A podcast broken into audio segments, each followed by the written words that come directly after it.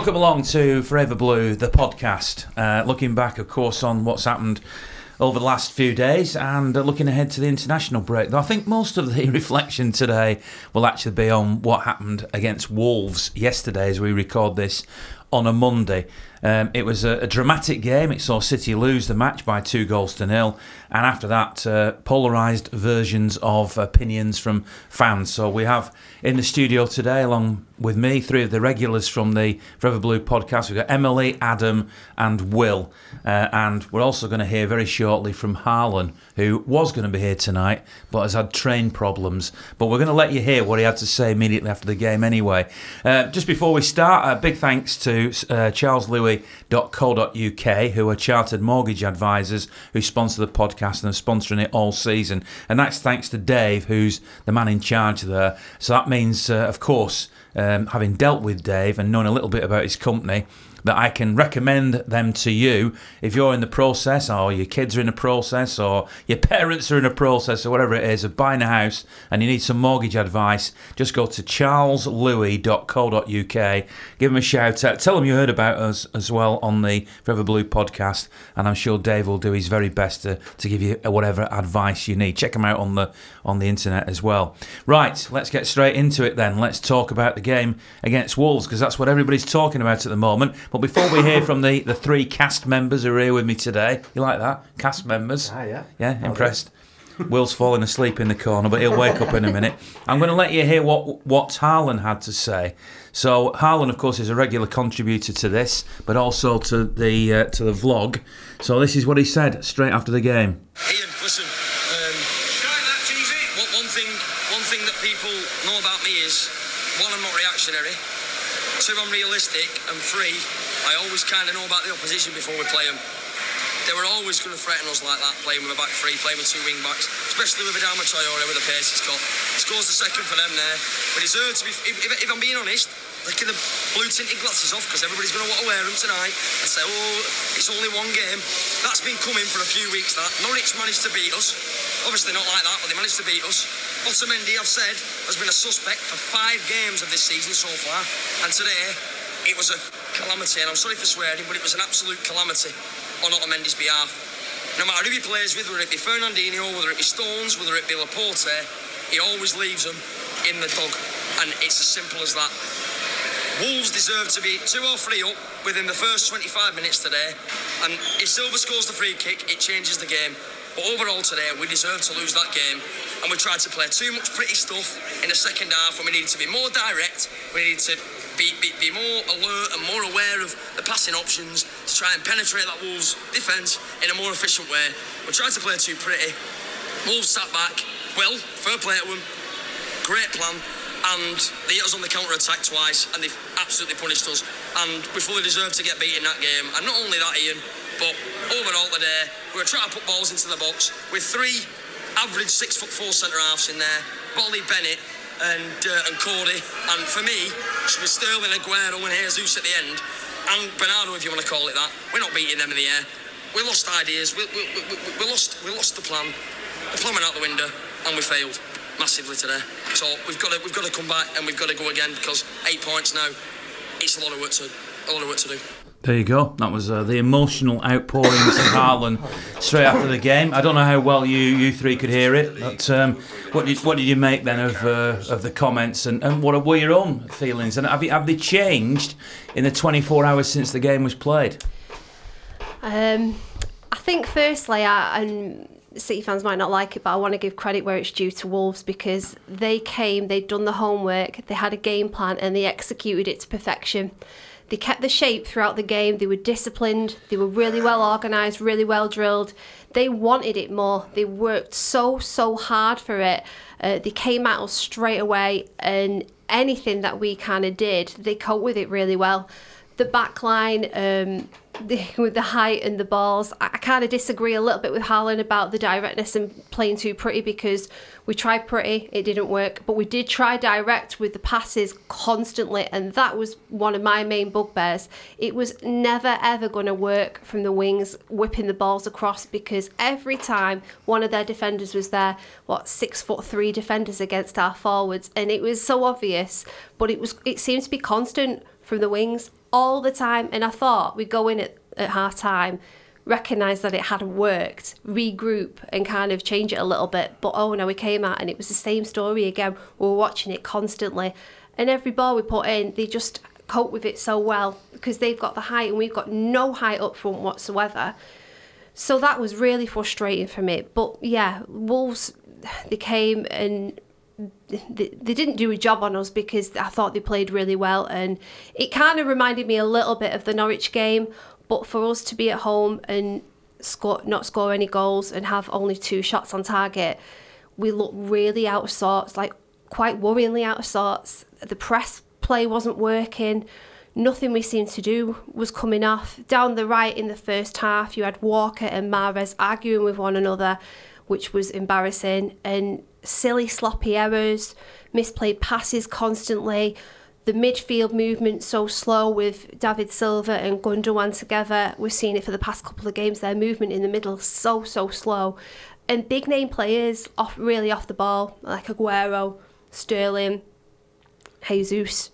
Yeah, if David Silva would have got that free kick in, it might have been a different story. But overall, a really bad day at the office and, and just worrying. Yeah, I think quite a lot of the simple stuff we got wrong. Like you think the first twenty minutes, passes were going astray that we that I wouldn't, you know, I shouldn't be putting astray on a Sunday League football pitch. Like we looked just off completely. I was hungover and they were playing like I felt it was. It just wasn't good at all, and. I, I think it is, it is more intricate than just the, the bad off pass as well. I think I think we missed De Bruyne a lot. I think by playing Gundogan and Rodri, it just meant that we weren't attacking enough in our play. It sort of felt like a, a 4 2 4 and Rodri and Gundogan were sat too deep. Yes, Rodri is that man and he should be the man to protect that back four, which clearly is a bit dodgy. But Gundogan wasn't joining David Silva as De Bruyne joins him or as Bernardo Silva might join him when he plays in the middle. I felt like it was David Silva was left to do all that creative stuff himself, and it's a lot easier for Wolves and any team to mark David Silva out the game by putting two players on him than when we've got two. When we play David Silva and Kevin De Bruyne, we all know you can't deal with both of them, and we, we've played like that for the past few years. You know you can't deal with both, so you try and mark one, and then the other one gets forward, and then they're playing the one twos down the wing with Mahrez and with Sterling. And when those one twos come off, you find that your wingers are in the box. They're in the six yard box, as we find Sterling and, and Mahrez in in the past couple in the in the past few weeks and over the last couple of seasons with Sane as well.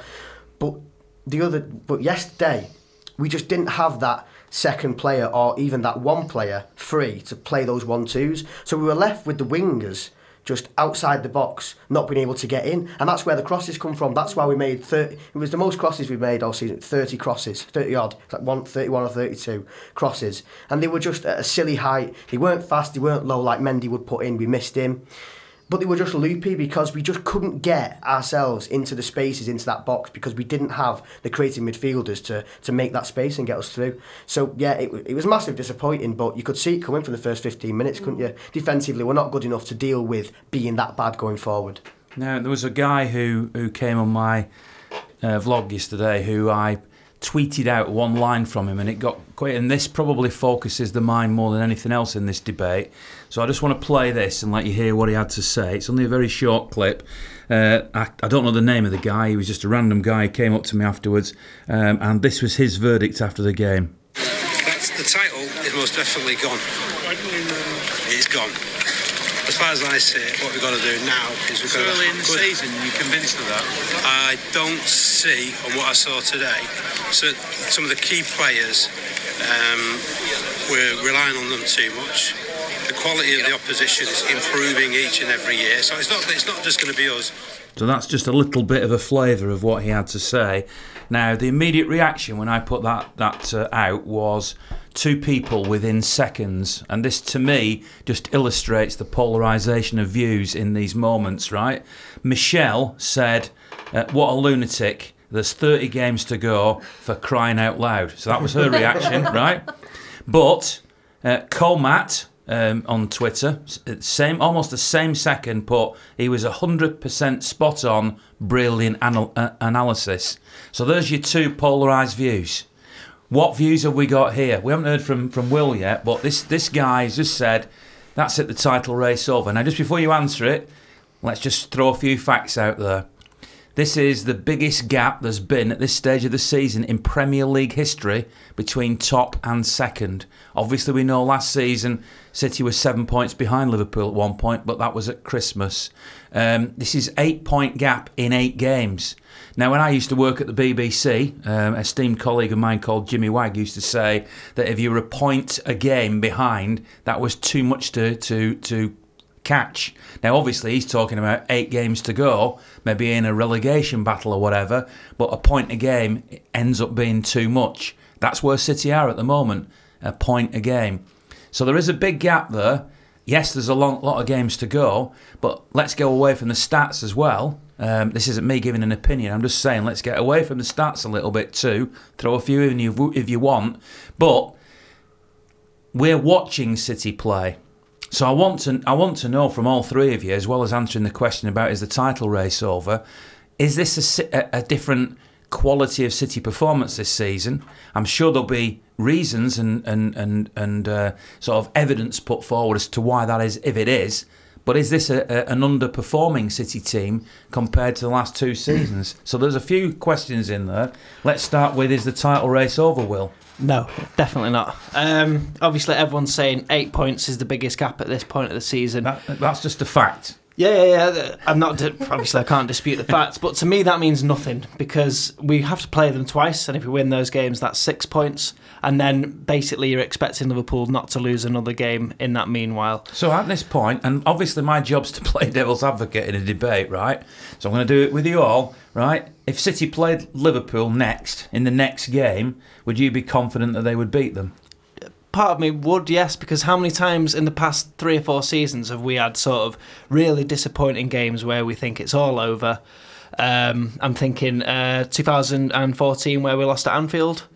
Uh, that was it. You you know, give them the title then and there. They were all coming out of the ground singing they were going to win the league, and we come back and we won every single game. Six at six on the trot, I think it was, as the, as the song goes.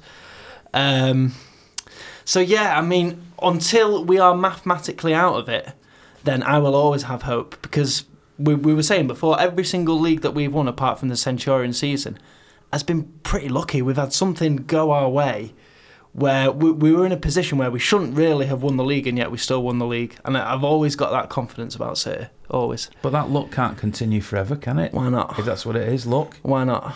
All right, what do the other two think? Oh, Uh, it would depend on whether we'd be playing Liverpool home or away. Because if it's away, then it, you know, And the question, by the way, is based on as we are now, not if everybody's fit and all the rest of Yeah. it. I'm talking about if we played them tomorrow. even, so, so when, sorry to interrupt, but when we lost three two to Norwich, there was a bit of d- debate and saying, you know, is something going wrong? Has the mentality changed? And then we won eight 0 the next game, and it. I always believe that about City. I believe we are the best. and I think we'll show it. Yeah, it's, I don't think it's over, and I'm uh, maybe it's blind optimism, and there's a lot of people writing us off, obviously now. But I don't think it's over. I don't think you can say it's over so early in the season, even with the point difference, and they'll probably start up up, with the mind the gap stuff if they haven't already. And fair play to them because we did it, didn't we? We enjoyed it. We you've got to be able to take it as well as give it out. Um, but I don't think it's over by any stretch of the imagination. But Did you feel that immediately at the end of the game yesterday, or is Yeah. that 24 hours later? Yeah, No, that, that was an immediate feeling as My well. immediate gut reaction after the game was just a bit uh, feeling numb. Like, what have I just watched? Because I, I, I struggled to kind of process the performance that I'd just seen because it was so out of character for City of recent times. I know the Norwich game, obviously, it in in a few ways it was quite similar to the Norwich game, but we had a, like many more chances. We created much more in the Norwich game. Um, yesterday we just looked really, really inept. Um, I don't think it's over, but I worry about the head-to-heads and, and where Liverpool will drop points because at the moment people can say they might be getting the, the, the rub of the green, the looks with them, but the look's been with us, like Will said, and you know, luck helps you along the way, decisions help you along the way, but they've got that at the moment. They've got all the momentum's with them, and when you look at their fixtures, it's where they drop points and the head to heads. if we go to Anfield right now as it is, we would get mauled.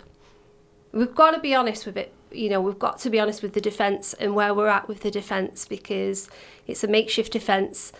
I don't like pointing the finger at injuries, but you have to just say, you know, Stones, Laporte, Mendy again. That's three big defenders out. So it is kind of patching it up at the moment, and it's where we go from here. Do we give Garcia a chance and Taylor Bellis? Do we do that moving forward? Because I don't see why not after. I don't like singling out individuals because yesterday it was the whole team was culpable. It wasn't. You can't just say, "Oh, it was Gundogan" or "It was Otamendi." The whole team should take responsibility, and in a way, Pep as well. People might not like that because obviously they'll say, "Hang on a minute, all the trophies, all the silverware," but you can. uh, You're allowed to be. You're allowed to give criticism when it's due and justified. You can be respectful of all the silverware that we've won recently, but on a game by game basis, if it's justified, then you, you're allowed to criticise. Nobody should be immune from that. So we have to be able to, to do that. And like we like we give praise out when it's due, we have to point the finger if and when necessary. And then obviously in the next game, if we win 3 0, then we heap the praise again. But, you know, the inquest is here and understandably so losing 2 0 at home to Wolves. That's all fair comment. Yeah, I, I don't think you can say, like everyone says, you can't say the league is over now. I said it was over at Christmas uh, in the Centurion season when we were 15 points in front of United on Boxing Day. And I think if it gets to that point, I think if you if you can say it when you're in front, you should be saying it when you're behind. So I think if it gets to that point, you know, Boxing Day, 15 points, that's stupid. Uh, but eight points at this stage, no. Um, I said it yesterday that if this was a Man United team under Sir Alex Ferguson, eight points ahead after eight games, it's over for me because United don't give away those sort of things very easily. They did in 2012, but they don't do very easily and very often. Liverpool, we know, have the, the they've got that monkey on the back at the minute of not being able to win a Premier League trophy, and if something's going to help us, it's going to be that the fact that the fans sort of heap all this pressure onto them, even though they're, they're, get, they're getting behind the team and they're doing it really well, but it always just seems to get a bit too much for them. And I think that when I think the, the at the minute they've been able to pl- play with such freedom because it's so early in the season and no one's really batting much of an eyelid. Everyone's going, "Oh, they're great, they're great," but no one's actually. Not many people are going, "Oh, like the, the title's ours, the title's ours yet," because it's so early. But when it turns past Christmas, the the pressure's going to start being cranked up. And if we if we get some if we get the players back and we get we get a run of, a, run of form, uh, we've got some good good easy games coming up apart from the one at Anfield. I really do think that you know we've got a really good chance of this. I think we're going to be.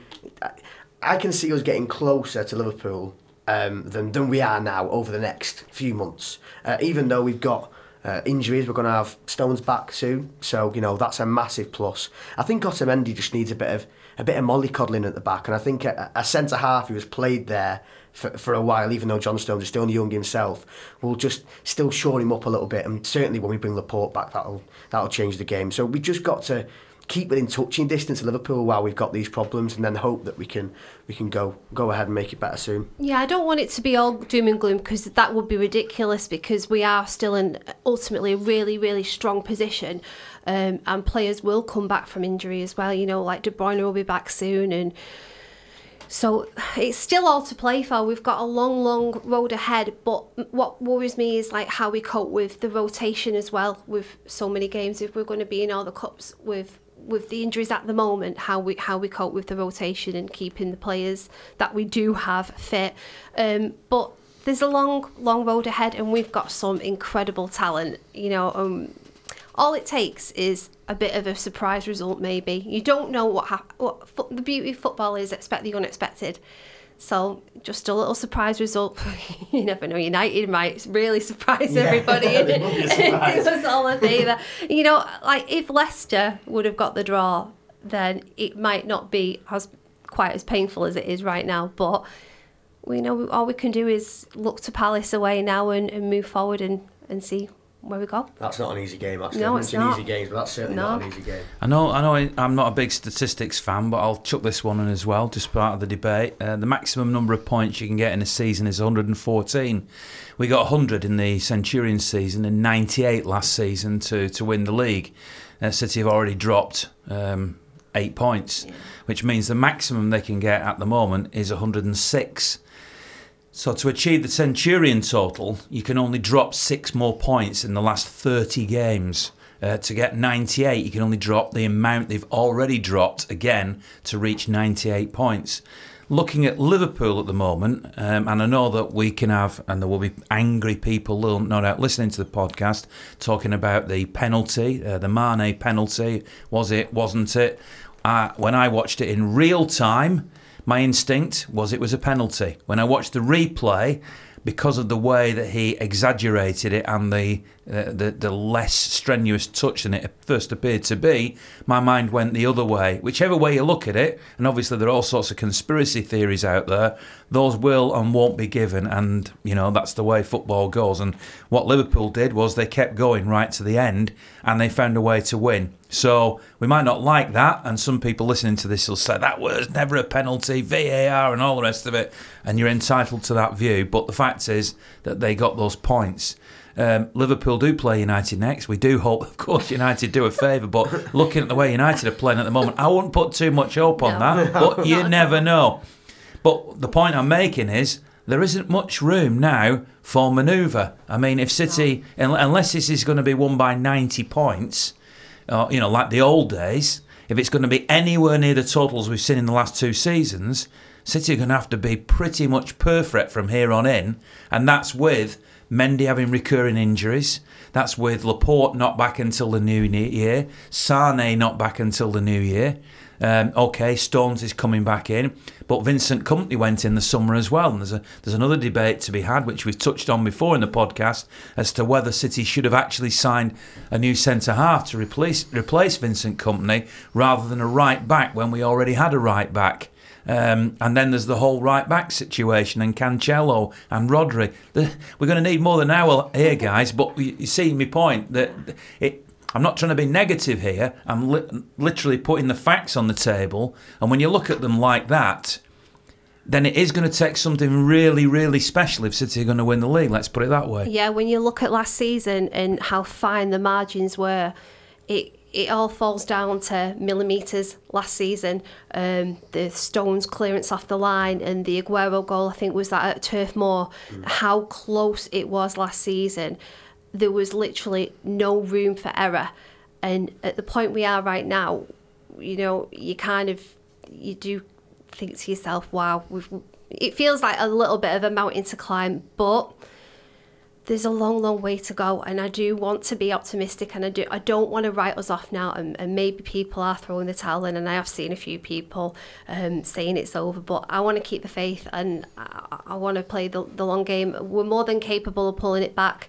Like I say, you don't know what will happen with Liverpool. You don't know they they could drop points unexpectedly, and you know, we've had injuries unexpectedly as well. So we're kind of dealing with that as well. And maybe we haven't got the strength in depth that we had there. Vincent Kompany obviously has left a gigantic hole. And we miss his leadership skills as well on the pitch. We don't really have a leader on the pitch who rallies the troops. I want to see fire in the belly. And that is what really got to me at the weekend as well. I didn't see much passion or desire. Wolves just wanted it so much more. They were so fired up. Like they did the huddle at the beginning and they were all like, come on.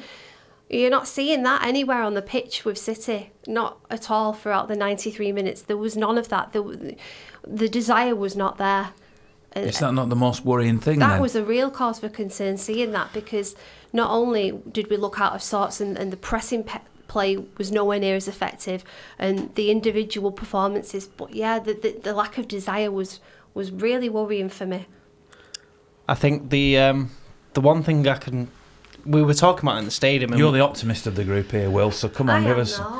Uh, well, I know, I know, but well, in fact, this isn't very optimistic. What we were saying, are the players complacent? Has two years of Yeah. absolute dominance made them think that they can pass the ball past whoever they want and do whatever they want whenever they want? And I was sort of in agreement at that because, like Emily, Emily was saying, with Wolves doing the huddle and getting fired up, we just sort of trotted onto the pitch and expected to win. And I think it's it's, it's something that can be turned around. Obviously, a couple of losses, hopefully they'll get their heads in gear and realise that it's not as easy as that. And I, I and I don't think like Otamendi, Gundogan, form is temporary, but class is permanent. And I think they are very good players. I think they just need to get a bit of confidence in them, get the fans behind them, get a good run of results going, and hopefully. See, I actually am going to completely go against the the accepted um, view here because uh, the other night when City played Zagreb, um, during the game I picked out Gundogan as being superb. After the game, uh, Pep Guardiola said exactly the same. He said he's one of the best signings the club's ever made. And at the time when I tweeted that out, I got a bit of stick on that. Um, once Pep had said it, the stick went away. After this game at the weekend, now you're hinting that Otamendi and Gundogan Oh. were two of the culpable players. No, no, they're, they're the ones taking the blame. I don't think they deserve the blame, but they're the ones taking the blame. Well, uh, yeah, okay. Well, they are taking the blame from some people. I actually thought Gundogan was one of the few bright lights in that performance at the weekend. Um, and for what it's worth, I mean, obviously the defence is, is the thing that's coming under most scrutiny. Uh, there were two or three issues I would look at there, and I'd, I'd love your views on this once I've set out my point. Um, playing Cancelo, who's still to settle properly into the team, at left back from the start seemed a very strange selection, albeit that I'm not Pep Guardiola. Uh, Kyle Walker starts the game at right back. City have got a lack of pace in central defence because Fernandinho and Otamendi, neither of them are known for pace, and both of them in their 30s. The fastest player on the pitch, therefore, defensively was Kyle Walker. Strangely, then he's taken off at half time. The one quick player who might be able to snuff out a counter attack from Wolves. And Cancelo's moved across and Zinchenko's brought on. I found that very odd. And then the protection in front of the back four, and everybody's been singing the praises of Rodri all season. Um, if you watch the goals that City conceded, Rodri was way upfield, lost the ball, and then made no attempt at all to chase back. And I don't see at the moment, and I want to see it, and I hope I see it, but I don't quite see what is special about Rodri yet. I've said it before, and other people have said, you know what you're talking about and put me right and everything. I, well, I'm quite happy to see him become a, an absolute superstar, and I believe he has the tools to be that. But I don't think he is at the moment. And admittedly, if he had Laporte and Kompany, for example, behind him, Rodri might find the whole process of coming in and being the new Fernandinho a lot easier, a lot more straightforward, because he wouldn't be under the same pressure, because he would know that behind him are two superb defenders who have great experience. But in the situation we're in at the moment, that position just in front of the, the two central defenders is more important than ever. And it's always been a crucial position. That's why Yaya Toure was such a big player for City. That's why Fernandinho is such a big player for City. So to me, the fact that he was playing, Pep was playing Gundogan and Rodri together, told me that he wasn't confident in, in Rodri as a defensive midfielder, or you can translate that another way to say he certainly didn't have confidence in his defence. But either way, I didn't. I, I thought Rodri had a poor game at the weekend. Um, some people have highlighted that. And Gundogan was actually uh, trying very, very hard to keep the, the, the tempo of the game going. Yeah, I I see where you're coming from on that. You know, I, I mentioned that I didn't think Gundogan was getting forward enough, but perhaps it was the fact that he couldn't get forward enough because he was sort of trying to share Rodri's role there. I think Pep shouldn't have set up to try and make Gundogan share that role with Rodri. But I understand what you're saying. I, I agree, Rodri, he looks good when he's got the ball, he looks comfortable on it. He's great going forward from what I can see, but he's not quite learned the Fernandinho side of the defensive bit yet. I just don't think he's good enough facing his own goal, going backwards. Uh, and I think that's probably why he did try and play Gundogan there. So he was, even though I'm criticising Pep for playing Gundogan in that position and trying to help Rodri, it's sort of a it's a lose lose because he did that, and that's what for me meant that we weren't good enough going forward. But if he hadn't have done that, then we might have conceded a few more. I, I think that we've always got a defensive mistake in us, but if we're on the game going forward, it doesn't matter that much. And I think that we should have we should have had enough going forward yesterday to be able to you know concede one or two goals and still win the game. We've we've never been well, we have been good over the last couple of years defensively, but you've always known that there might be, you know, there's a chance of a Stones mistake or uh, a little error at the back.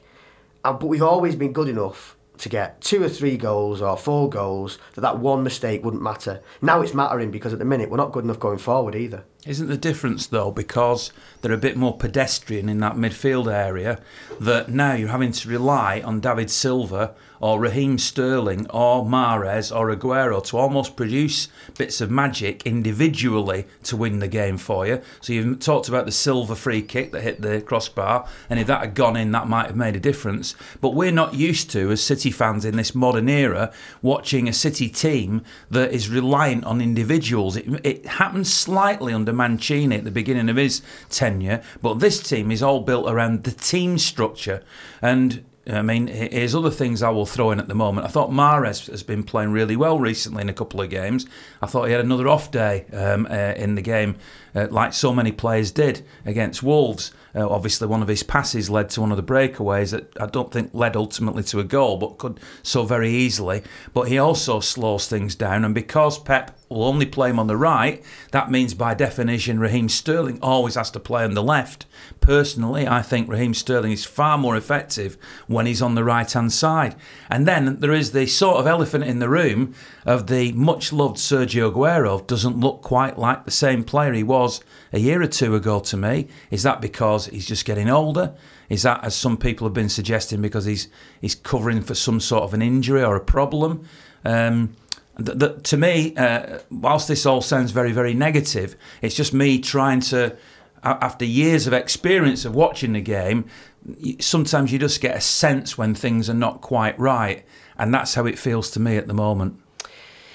Yeah, uh, st- like you don't know how to answer that. Do I do, I, I do, but it's just it's frustrating because you've seen them all play at the top of the game. Sterling started the season on fire, and for the past couple of games, he's been really off the boil, and that's really out of character for him.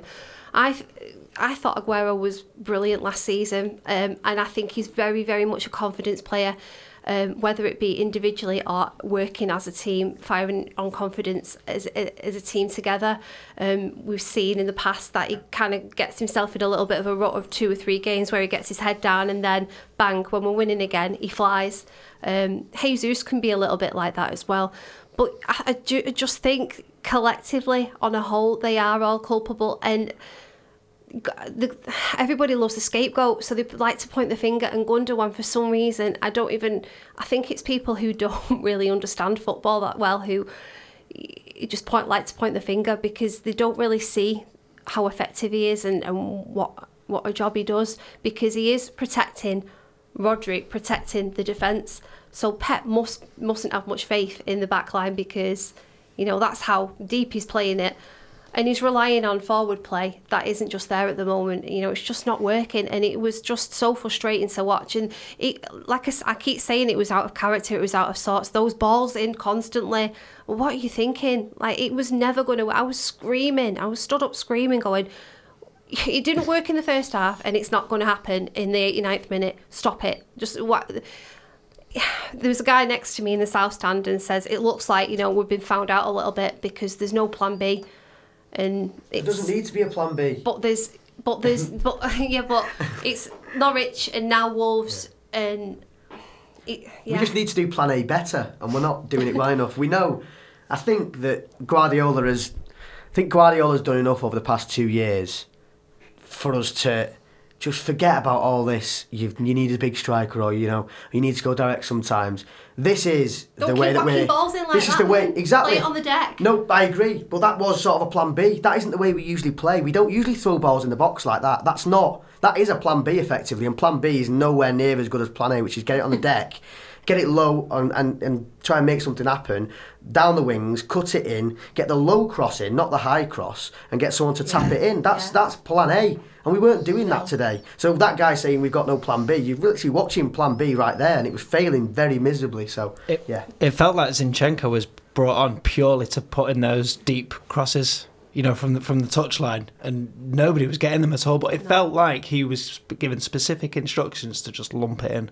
The target he seemed to be aiming for, I agree with you, Will, when he came on, was he was hitting it not into the six yard, or trying to anyway, not hit it into the six yard box, but over the Far six yard box for somebody like Bernardo then Knock it back to in. knock it back Yeah. in, a sort of second header. Just wasn't working. so at all, I, I was it? yeah, I They can, were hoping for the OG in the end, I think, with the height of. They had all their players in the box. Maybe they were just hoping for, like, you know, a mad deflection off one of their players because we just don't have the height for that.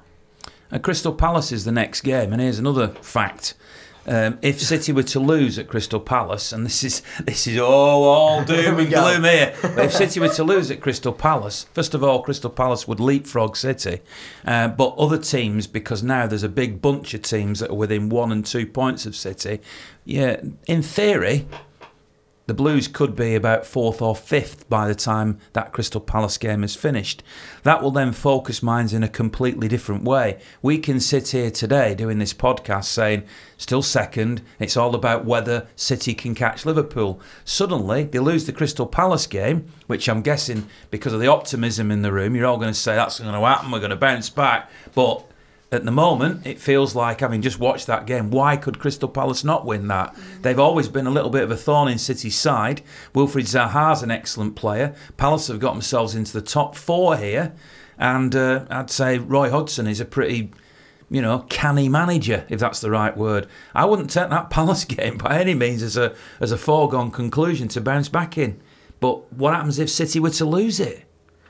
I think that we've still, I think that we've still got to focus on the league title, even if we were to lose that game. I, I don't think, I don't think we're going to lose that game. I wish we didn't have an international break, to be honest. Um, I know a lot of people saying, "Oh, it's good because we're going to get injuries. We're going to get people back from injury." But City are always good when they bounce back, as we saw about two weeks ago. We went straight after Norwich and then battered Watford. I wish we could play tomorrow because I think we'd, we'd beat we'd beat Crystal Palace tomorrow because we will be really up for it. But the the international break's going to take a bit of the sting out out of our tail, I think, in terms of we're going to be really up for it today and tomorrow, but people are going to just over the international break calm down a little bit, and I like I like that bit of anger in us sometimes when we're when we're losing.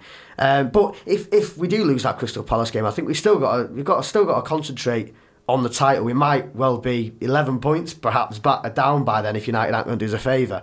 Um, but as the club that we now are, we've just still got to focus on the title and have that in our in our wake. We know that over a season we are going to be better than the likes of Crystal Palace pick, uh, picking up points. So I still can see us finishing in the top two, regardless of whether we win the Crystal Palace match or not. So we still have our sights aimed high. I think even if we were to lose that game. What what I found interesting, you know, all the uh, the stuff on Twitter about Pep out hashtag Pep out. Look, It was From tra- rival fans? Uh, yeah, exactly. A- Anyway, um, I was wondering at what point, uh, how long of a losing streak would you go on this season before you sacked Pep, or would you would you would you finish seventeenth and still let him manage next Wow, season? now that is opening up a can of worms because I was going to actually Can we say, not pull on that thread? Well, I was, I was It's interesting. It's in, I'm not saying I agree with it, but I was going to say, did you you know, him? obviously we've all seen the reaction on social media, and at the beginning of the podcast, illustrated the the polarising of views. And these are the moments as a fan. I mean, I questioned it slightly at the end at the end of my vlog and said, "This is when you find out the real who the real fans are." And at the moment, City have attracted a lot of fans who have come along because of the marvellous football, and we all welcome these fans, by the way, and we want them to be proper City fans. But there may be now a, a bit of a new um, wave of City fans who are not used to these types of slip ups. Now, it's, it's hardly terminal, and I'm the first to admit that we can get too carried away here by a couple of defeats. So I've asked questions that are designed to try to get you to tell me how you're feeling at this point. Not necessarily because that's the way I felt, but the next question that leads on from that, which is sort of what Will's alluding to, is how seriously do we take these two extreme views? Because you've got the, on the one hand, the extreme optimists who think that even if we were 50 points behind, as long as there's 51 to play for, we can win the league, and it's ridiculous to suggest that they can't. But then you've got the other extreme, which is the the guy um, who was very eloquent, uh, and listened to him on the vlog, who I played that little clip of saying the title race is over. Who people accused then on Twitter he's not a real City fan. He wasn't wearing colours. He probably never, got, you know. And, and you think, "W- hang on it, whoa, whoa, whoa. The guy came over very genuine to me. I believe he was a, a total City fan who goes every week, and he was perfectly entitled to that view, whether you agree or not. But those are the extremes of the of the views, and you know, and you get in. some of them might be opposition fans, but you are you will get a few hashtag pep outs and everything because that's what happens. What? How do you deal with that? What do you say to those all these extreme people? But that's what I'd like to ask the guy who you interviewed. How long would he give Pep under this sort of current form? Well, he didn't. It, there was nothing in what he said that suggested he would, di- you know, do anything about Pep. He was just saying they're not going to win the league this year. That's, Fair enough, uh, there was fair nothing in. Uh, you only heard a bit of it there, but there was nothing in what he, he didn't never at any point even inferred that there should be a, a you know a movement on from from Pep. Um, I don't know what he thinks, but Yeah. but but you know these are extreme views, aren't they? Uh, Twitter is a bloodbath after a defeat, and thank God we didn't have it in Division Two. But you do get, you'll get like we played in Division Two once upon a time, don't you know? Be grateful for where we are now. Be grateful and enjoy the success. Be grateful for the trophies. Be grateful for all the magical, wonderful times. And then you get the other side by Twitter accounts called Pepological or KDB baller and all this nonsense going pep out or that's nowhere near good enough. And it is so polarized and it is so frustrating. And you put your opinion out there and you're shot down straight away. Oh, but da da da da. But it's an opinion. We're allowed to be critical. You know, it doesn't mean that we hate Pep. It doesn't mean that Sterling is suddenly absolutely useless. We take every game as it comes, and like we have been, what we've been like the past couple of seasons with praise. Honestly, it's been uh, nearly every single game magical, wonderful, phenomenal, fantastic, unbelievable, out of this world.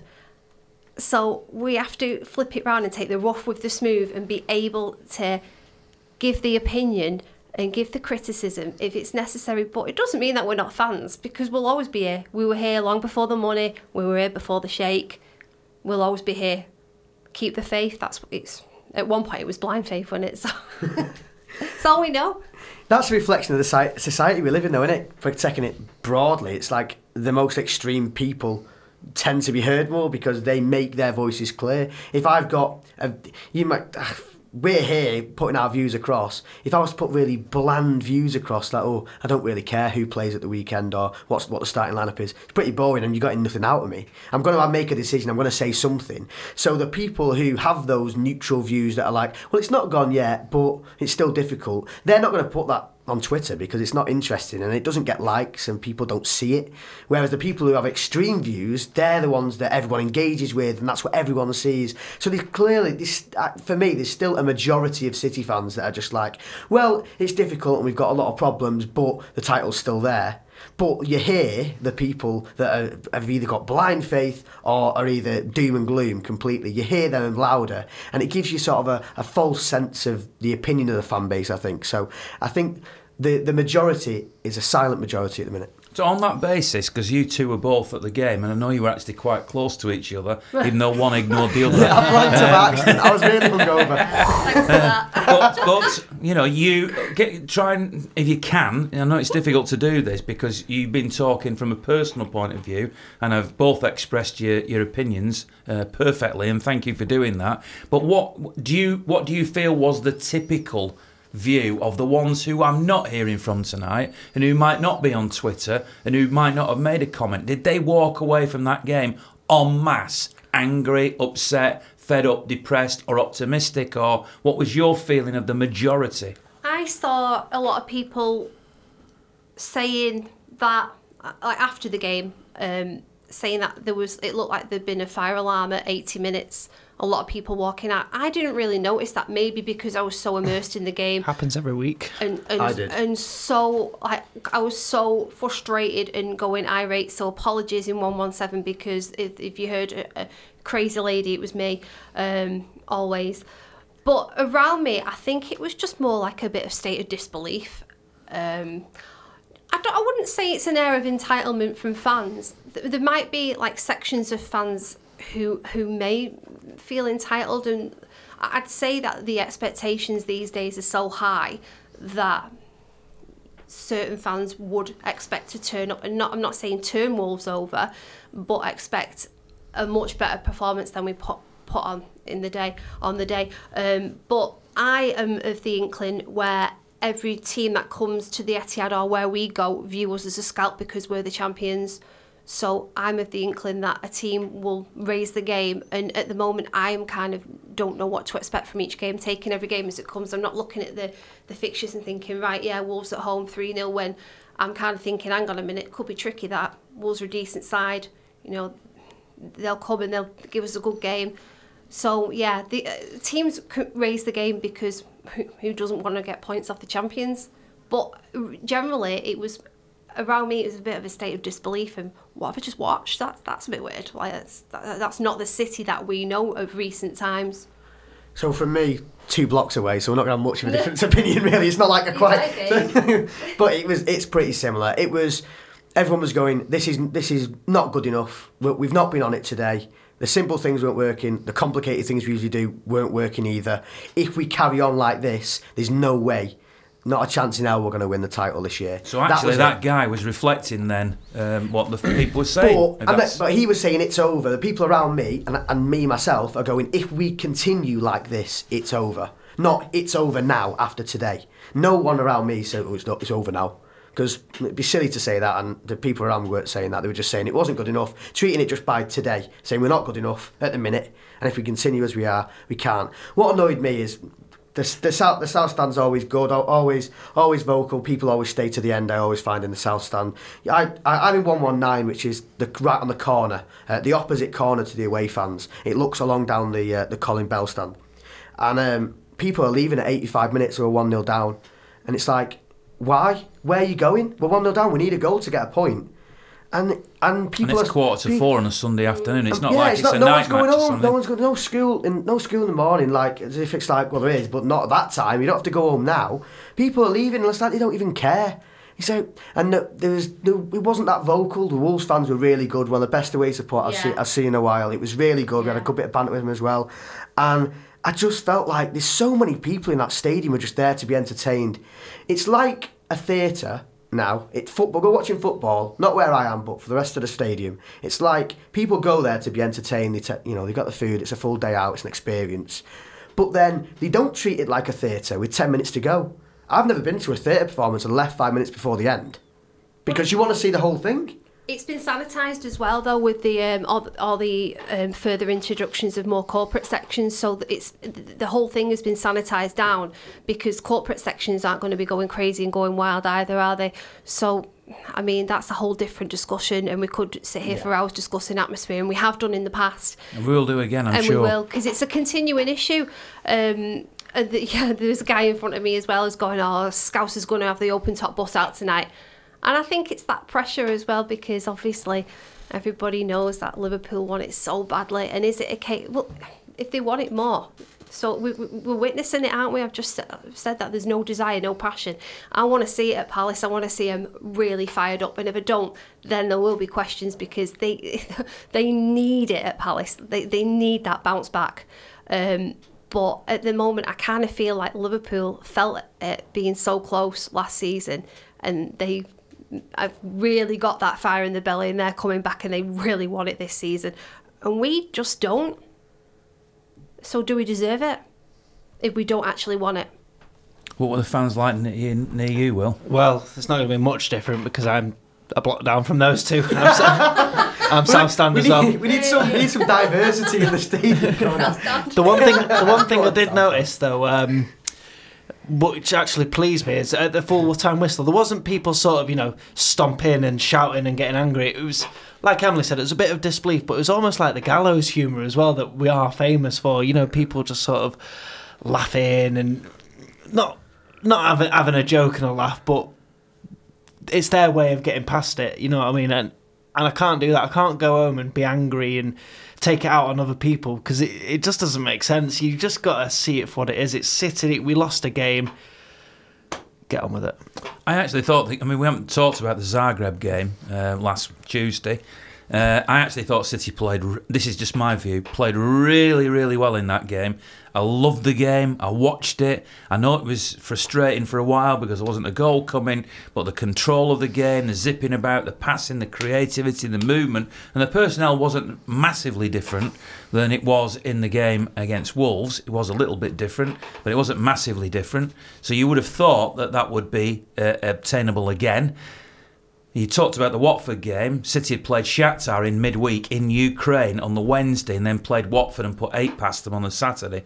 This time the Zagreb game was on the Tuesday and the Wolves game was on the Sunday. So fatigue and, and two games in a week and European, that certainly didn't play a part. So uh, I, I thought Wolves Zagreb played- was superb Plus, Wolves played played on Thursday. Yeah, exactly. So uh, I, I really, really thought the Zagreb was superb. So in that sense, I didn't see this Wolves performance coming at all. No, I didn't. I didn't see it coming either. Actually, um, I, as we all do, sort of, we go to the ground expecting a win, but you should still obviously I still get behind the team, but I, I do now. Again, unless it's a really big team like Liverpool coming. I, if you you put if you're putting a bet on, you you put you're putting a bet on City to win. I know we've got all this typical City type stuff, but when you think about it logically, City at the minute at home, well not at the minute with the injuries, but typical City last couple of years, typical City, we are, are expected to beat everyone at home, perhaps by Liverpool maybe, well, even them. So I go into the game pretty confident, and we've been playing well, like you say. We played well against um, Zagreb, and we played well against Watford. They didn't really offer us anything uh, uh, against us, but we played well. Um, but perhaps that was all just a bit of a, a facade for the for the issues that we've got underlying in the squad at the minute. And Well, it was just a Everton bit a away. I mean, I, uh, I said last week on the podcast, I thought three-one probably slightly flattered City, if I'm being honest. And Pep, as good as admitted that in the press conference ahead of the Wolves game by saying Ederson had saved them, which he did. He was magnificent at Everton.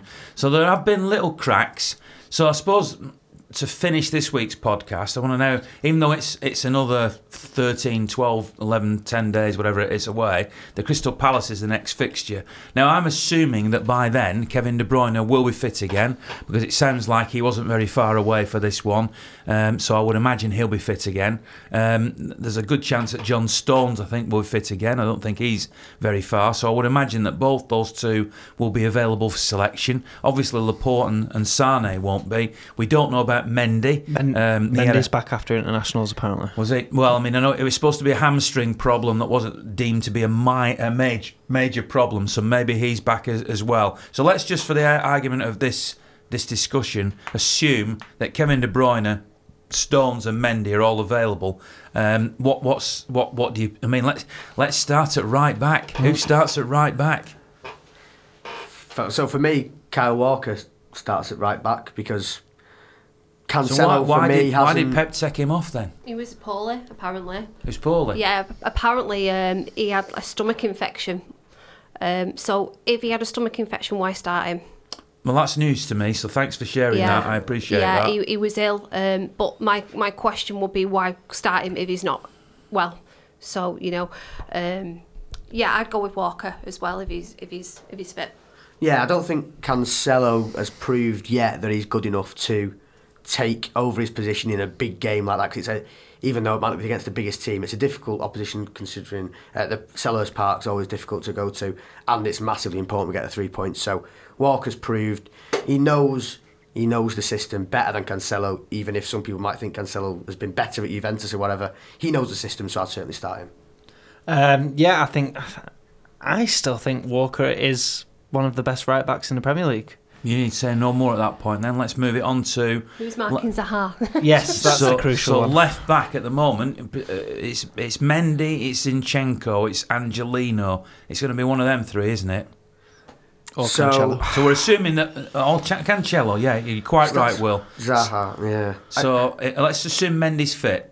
I, I'm going Zinchenko for the fact that they pose us a decent threat going forward. And in fact, I love Angelino. I think he was great in, was it the League Cup game? Yeah, at Preston, he was brilliant. And he came on for a few minutes at Watford as well, and he looked great for that as well with the time uh, that he had on the pitch. So in a in a team that I don't against a team that I at home and I don't mind attacking because I don't think they can offer as much like Watford.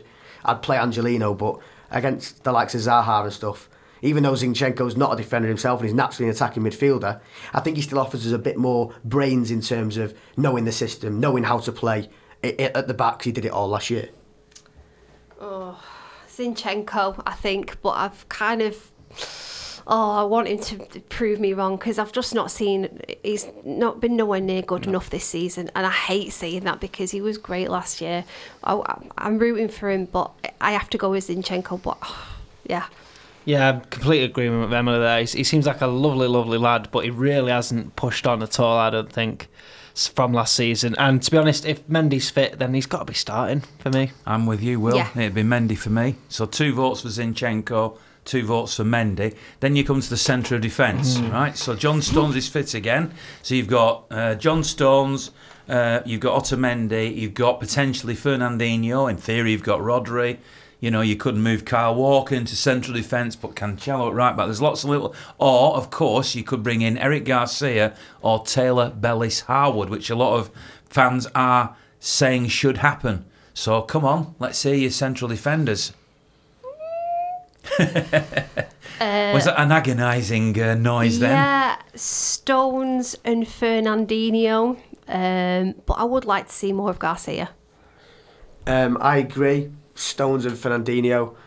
Um, if if if there was a better option than Otamendi uh, as a as an alternative to Fernand- Fernandinho, I'd be putting Fernandinho in centre defensive midfield and be putting obviously Laporte or someone someone better next to Stones. But because we've got no one to we've got no one to go next to Stones unless it is Otamendi, it has to be Fernandinho for me, which is annoying because I'd rather just drop Rodri because he's not good enough at the minute for me. But yeah. That's an interesting one. Centre backs, um, Otamendi's going to start, whether whether we want him to or not. Who do you want to start? Come on, Will. Stones and Garcia. Right, so you're bringing a youngster in. Yeah, but Otamendi, I will bet my house that Otamendi Otamendi will start against Palace. Well, I what I would do, uh, which is what you were alluding to, Adam, is I would play Fernandinho in front of the back four, uh, and s- come up with some system that allows that to happen. Um, I'm not saying what that system is, but Fernandinho for me has to go back in that position. Nothing wrong. I'm, this is no criticism whatsoever of Fernandinho as a centre back. He made he made a great block and that great header away. He reads the game very well, and I would have him in my team every single week. He's he's wonderful. Um, so I would definitely select him, but I'd put him back into that that midfield role. Um, and then, of course, you know, do, do you start Mahrez on the right again? Uh, does does Sterling go on the right? Uh, do, what about Bernardo? Bernardo didn't start in this game. Jesus didn't start in this game. You would imagine that KDB comes back into that starting lineup. I don't think anybody's going to argue about that if he's fit. So KDB comes back in. What's the rest of that makeup? So I do think we start Mahrez uh, wide. I think we need to have as much pace going forward as possible because I think when Palace Palace like to counter attack and we can counter attack that counter attack. Their fullbacks like going forward. They like bombing. Their wingers like pressing high. Um, and they're not going to be coming back as much as a Burnley, for example, who's going to sit back. They're not going to be sitting back at home. Uh, they might do a little bit at first, but they're going to want to try and get the win because they know how good they are at home. They've seen the position that they're in in the league, so you know they're trying to get those points. They're confident, and I think if they do go forward, there's going to be quite a lot of space for us to run into out wide. And I think having Bernardo there, he's not fast enough for me down that side. He's better in midfield. He should start every week for me in midfield, Yeah, every single I week. Why? Why he was on the bench? I forgot to mention why he was on the bench this week. I have no idea. He's my without without De, De Bruyne in the picture. Bernardo is my first choice central. Is my first choice attacking midfielder over David Silva by an absolute mile. He gives us everything in there. But he's either playing him on the bench or playing him on the wing at the minute, which is strange. So yeah, going back to the Palace game, I'm starting Sterling and I'm starting Mahrez either side, and you could. There's an argument put, for putting Jesus up top, considering how poor Aguero was. So, uh, so Adam, you were saying uh, without KDB, um, Bernardo's your first choice Yeah. attacking midfielder. Do you have him in the centre or do you have him on the right? Do you mean? Oh, uh, I think Well, we're by playing- inference, we're you're play- saying the centre, aren't you? Yeah, he's playing in the, the you know the two the two attacking roles. So you got you're playing. You would be playing De Bruyne and Bernardo, but with the way 'Cause- we are at the minute, I'm playing Silva and, and Bernardo. So just to throw it out there, do you, do you think Bernardo is wasted on the right? Yeah, hundred percent. I think he, he's he's got more legs than anyone in the world at the minute. He could like he could win. He could beat Mo Farah at the minute. He's just he can run everywhere. He's got the quality in the midfield. Um, he is the man that, that can drive us. I think drive us forward. He is the next David Silva for me. So I think he's Aguero- wasted on the wing, oh. just like David Silva is. If it's going to be one striker, is it is it Gabriel Jesus or is it uh, Sergio that starts? And that's not a question that I thought I'd be asking really, uh, because because he's almost been the default first choice, Sergio. But is there a question mark now about who starts? So Aguero's not on international duty, is he? From what I know. So again, so that points for me to be playing Aguero because Jesus will be flying. He'll be in South America somewhere playing for Brazil. So he's not going to be as fresh as Aguero. So I I would rather him start Jesus, but I think he will start Aguero. I, yeah, I'm going to go like Sterling Mahrez. I would love to see Bernardo in the middle, but I, I just can't see him doing it. That's where I want to see him play. And obviously, the elephant in the room who hasn't even been mentioned remotely is Phil Foden. And he came on the other night and scored almost instantly. So, you know, he won't play him at Palace, but Would you? No. I'd have brought him on at the but weekend. I would have brought him on against Wolves because why not? You know, we needed that pace and in, in like we needed like a spark, like a firework in the middle because there was just nothing. It was so pedestrian. Um, but yeah, I'd go with KDB and Bernardo in the middle. But I don't think he will. I think he'll go with KDB and, and David Silva in the middle. Yeah, I'd okay. agree. Well, obviously that game's still a while off, um, and this has been a, a you know quite probably some people perceive this as been a, a very negative podcast. But I'm you know what? When you lose at home to Wolves and you've already lost to Norwich, and you've dropped eight points, and you're in a title race that seems to be against a team who are going to drop very very few points. It's understandable, I think, that, that people are going to be quite critical, and I, I think we're just trying to reflect um, the views in this room, uh, what what fans are saying. So sometimes it is negative, and there'll be people who hate that. Well, I'm sorry, but we're not here to necessarily agree with everything that you say. Uh, but of course, if you want to give us your views, if you listen to something in this, um, you want to give us your views, then express them. And uh, sometimes I read them out. And next week, uh, you know, we'll have another podcast with another lineup. And by the way, next week, because it's an international break, uh, Roger Reed, who was one of the instigators, the original Junior Blues, is going to come down here and be a guest on the on the podcast. We've got young Nathan, who was here a couple of weeks ago, and Paul. Ho- hopefully, that's going to be the lineup. It it can change for next week, so it'll be a different bit of a look. And then, of course, we'll we'll be back after the next game against uh, Crystal Palace on the Sunday night again. So thanks very much for listening. CharlesLouis.co.uk are our sponsors on the podcast. Thanks very much to them. They are all things chartered mortgages and anything to do with house buying. Have a look at the website, Charles Louis, with no dots in it, and Louis is L O U I S. So Charles Louis, all in one word if you like, .co.uk. Have a look at that. Dave's the man who's in charge of them. If you've got any queries, any questions, anything you want to find out about, pick up the phone, give them a call, and tell them you heard about them on Forever Blue. Thanks very much for listening. And we'll see you all again next time. And hopefully, by the time we next regroup, or certainly after the next game, it'll be all, wasn't that marvellous? Wasn't he great? Wasn't that, br- how can anybody be critical? How did anybody Praise question? And well done, United, on that victory against uh, Liverpool. The whole thing could be different. We, we hope. Anyway, we'll see you next time. Keep the faith.